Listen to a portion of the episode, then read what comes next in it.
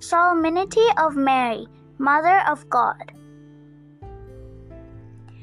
A reading from the book of Numbers.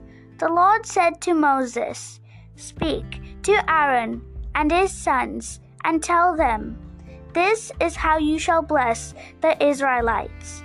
Say to them, the Lord bless you and keep you.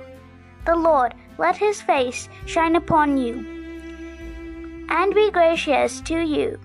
The Lord look upon you kindly and give you peace. So shall they invoke my name upon the Israelites, and I will bless them.'" This is the word of the Lord. Responsorial Psalm. Your response is, may God bless us in His mercy. May God have pity on us and bless us. May He let His face shine upon us. So may your way be known upon the earth, among all nations, your salvation. May God bless us in His mercy.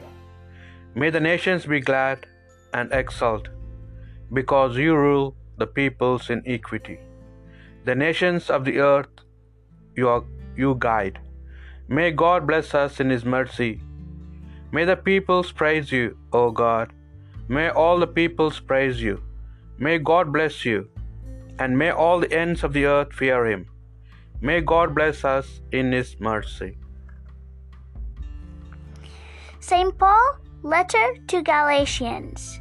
Brothers and sisters, when the fullness of time had come, God sent His Son, born of a woman, born under the law, to ransom those under the law, so that we might receive adoptions as sons.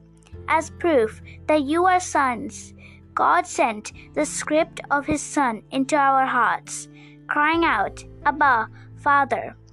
So you are no longer a slave, but a son, and if a son, then also an heir through God.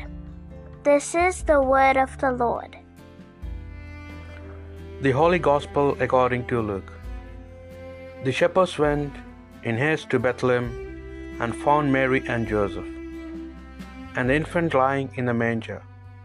When they saw this, they made known the message that had been told them about this child. All who heard it were amazed by what had been told them by the shepherds.